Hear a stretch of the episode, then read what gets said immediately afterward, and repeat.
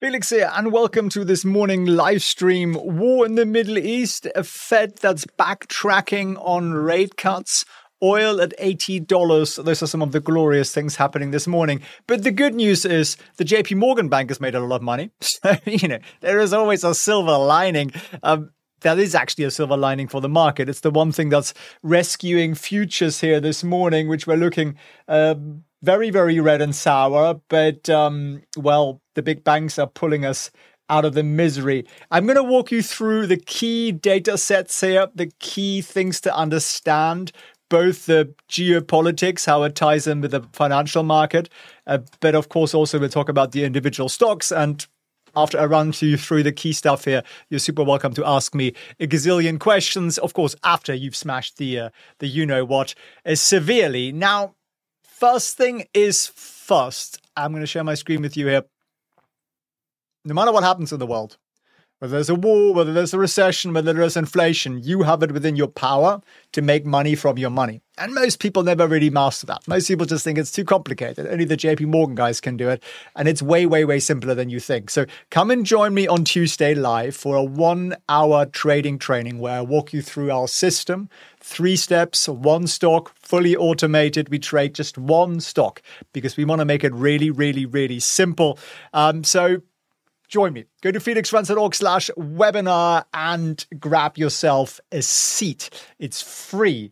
Now we've got Biden backing far reaching Yemen strikes. We've seen the US and the UK striking targets in Western Yemen. And you might think, well, they'll just blow those rebels, the Houthis, out of the desert and they'll be over. The Saudis have been doing that for five years they're not actually going to achieve anything other than making themselves feel better and selling a few more missiles. I'm not saying US should do nothing, but I'm just saying this isn't going to be a short-term solution. It's not like like that. It's much, much more complicated. The Houthis are Iran funded and equipped. They've got tons of drones and missiles that cost $20,000 a piece. And the US shoots each one of them down with a million dollar miss- missile, uh, which tells you something about margins and corruption in the US uh, industrial military complex, right? Someone's making some serious money here. And the Houthis respond by saying this. We're going to attack more ships. Uh, good luck trying to stop us. So that's where we are this morning. Now, to understand this story, and I don't want to be sort of catastrophist on this because it isn't a catastrophe, but it's important. This little strait here is what connects the Red Sea, where there is the canal that goes up to Europe, and the Gulf countries who are in, in that direction. So oil comes from here and it moves moves up in this direction. Um, the Houthis control this little strip of Yemen around uh, the port of Hodeidah, and that's where they launch their attacks from. If you look at the live map, and I've literally got it open live, we can have a look at it in a second as well. Uh, these are the vessels going through that. It's a great website called vesselfinder.com that I use for one of my businesses where we we ship containers around the world um, of stuff. So the orange ones are tankers, oil tankers, and you're starting to see the number of these fizzle out. It still looks like quite a lot, but not that many. And some of them notably either either turning around or st- almost stopping, which is pretty unusual. Uh, so a lot of the big container ship liners and and and and, and oil tanker owners like you know Maersk and so on are basically saying we're not going to go past this because it's just craziness, and that's also the recommendation. It's probably uninsurable at this point to go through here, so um, you're going to see that bit fizzle out, and that is one of the most important. Well, transport routes in the world, quite frankly. And that's had an impact. If you look at the cost of shipping a 40 foot container it's literally today, just today, shipping a container from Shanghai to Italy, Genoa, which is a big pot in Europe, has literally gone up $800, $825 today in the space of one day. Now, rates are now over $5,000. So that's a 25% increase in one day. You think this isn't inflationary? This is inflationary. And this is why the story really matters to me. I mean, there is always a miserable war somewhere. I couldn't care less. But this is going to impact the cost of shipping goods.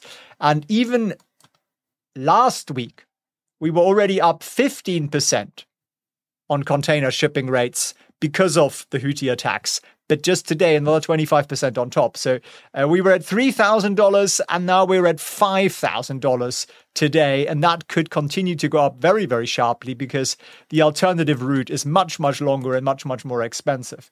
Um, New York crude was up to $75 today. Um, Brent was at $80 at, at, at, one point. It's trading slightly below that now at 79 or thereabouts.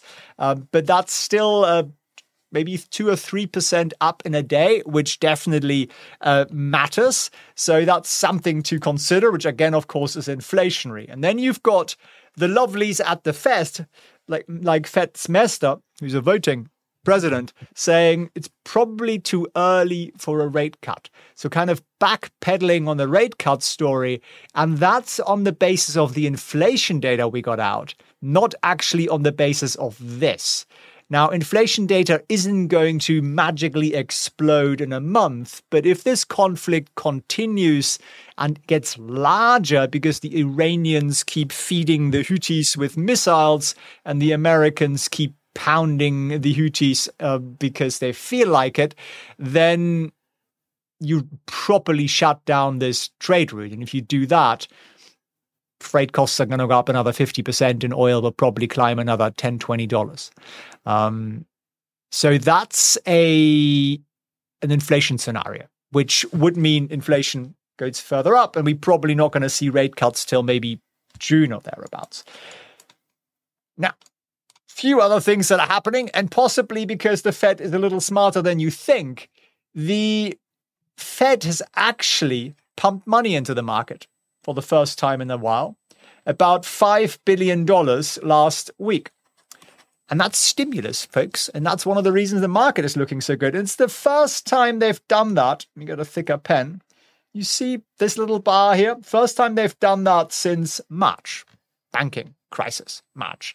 Now, that's partly, well, largely the money goes to banks because we got this reverse repo setup, which is meant to be a temporary bank bailout. It's not going to be temporary, it's going to be permanent. And that now has $600 million left, which isn't a great deal. so we are going to go to zero on that likely, which would mean, well, the Fed would have to provide liquidity, which would be quantitative easing. So we might get what we want in the form of quantitative easing, as in money printing, what we might not get the rate cut. That's a possibility as of today's data. Now, the other thing, of course, we're getting thanks to Papa Biden, they are spending more than anybody has ever spent in peacetime or in non crisis peacetime, so excluding COVID. No US government has ever spent this much money outside a war or a crisis. Is there a crisis? You seeing a massive uptick in the quality of your government services? You think your tax dollars are being well spent? Well, the good news is you're paying less tax because, well, normally, but look at this. Normally, when tax receipts decline, it's because we've just had a recession. But of course, in 2023 or 2022, there wasn't a recession because the government said there isn't one. There are a couple of wise old men in Washington who get to decide whether there is a recession, and we've slipped them 20 bucks to make sure that there isn't one. I think that's pretty much how it works. So we've seen a massive seven point decrease in government revenue over the last 12 months. And that's typically a sign we've just been in a recession. And maybe therefore we will get the magical soft landing. But that again means the deficit is going to get bigger. Why do you care? Well, look at where we are. The 2024 deficit is on track to be bigger than the COVID deficit. Something to think about, isn't it? About 590 or something like that, 500 billion dollars down so far on the 11th of January. Isn't that marvelous? Uh, I'm glad the right people are in charge because otherwise the wrong people would be in charge, right? Mm-hmm. Now, why is the market not co- co- just collapsing this morning? And futures are actually now flat, bizarrely. Oil is at 79.55, up almost three percentage points. If you look at the pre market heat map, Nvidia, Amazon, Apple, Tesla, UNH slightly down, but pretty much flat. Tesla has some issues, so I'll get into that in a second around their German plant is shut down and price cuts in China, so that's that impacts them. But wouldn't you expect on a day like this, higher risk of inflation, lower likelihood of rate cuts, not a war, wouldn't you think the market would tank? Well, this is where the bankers come in. Wall Street is saving you. Those little midtown vest wearers are doing their thing for the country and they are pulling us out of the misery. JP Morgan beating expectations on profits marvelously. Revenue beats. Bank of America beats on profits and slightly less revenue, actually. And BlackRock beating massively on earnings and on revenue. Citigroup, uh, huge beat on profits, uh, miss on revenue, but we all we care about really is profits. Uh, so even Delta Airlines beating on earnings, which is slightly staggering and, and surprising, really. So the bankers have pulled it out of the bag. And is that because they have cured cancer or, you know, solved world hunger or done something useful? No, they have notched up another knee record. Um, uh, what is knee? Uh, knee is a lovely reference to Monty Python, uh, but no, that's not what it stands for. It's net interest income net interest income is a measure by how much do they rip off their depositors, their customers. You and me who have money in, I actually have money in a JP Morgan Chase account. And um, why? Because I think it's the bank least likely to fail. And they've brought in, in the last quarter, $24 billion thanks to the Fed raising interest rates and thanks to the stupidity of their customers who don't move their money to, say, a SoFi account where they might actually get a decent interest rate. So $24 billion in a quarter for doing nothing. Isn't that glorious? That's how you make money. You start a bank lovely, isn't it? Uh, so, um, and yes, uh, BlackRock is doing well too. So it's always good, isn't it? So I'm sure the bonuses are going to be all right. Uh, Dimon, uh, just JP Morgan CEO, also just made us feel a little bit more warm and fuzzy inside. He said the increase, the, the need for increased government spending on the green economy, the military, and restructuring of global supply chains may lead inflation to be stickier and rates to be higher than the market expects. And therefore, he would collect more knee for longer net interest income. So it's good news for Wall Street. If you're a Wall Street banker, it's always a good day. It doesn't really matter.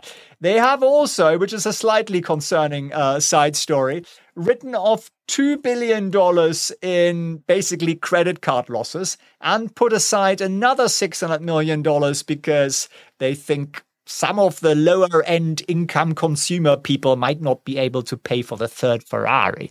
That's sort of the thinking of Wall Street, you see. But that's quite significant uh, because generally JP Morgan has a relatively good customer profile in terms of income, but there are obviously a lot of people not able to pay their credit card balances, which is, um, well, it's the no recession soft landing miracle, clearly. What can you do about it? Well, you can laugh and giggle about it, or tear your hair out, or scream manipulation, or you can just join them. And when you can't beat them, all you can do is join them. So that's what I did. I got a job as an investment banker uh, and um, learned stuff. Quit because I couldn't stand it. And um, we now teach you. And we're a team of retired investment bankers. Some of us still manage money for, for funds and family offices, significant amounts. And we've probably got about 200 years of trading experience between us. We've easily managed, I don't know, $10 billion or something like that for hedge funds and for banks. And we teach you exactly how we do what we do and how simple it is, how you can trade one stock with three rules, fully automate the whole thing. And you can learn this for free with me on Tuesday at 10 a.m. Eastern Time. Why? Because our mission is to make a million people financially free. And you're never going to be financially free unless your money works for you. You can work as hard as you want, pretty hard with a salary or even a business to make that much money that you become financially free unless that money is set to work. And that's what the 1% do. They have their money work for them, right?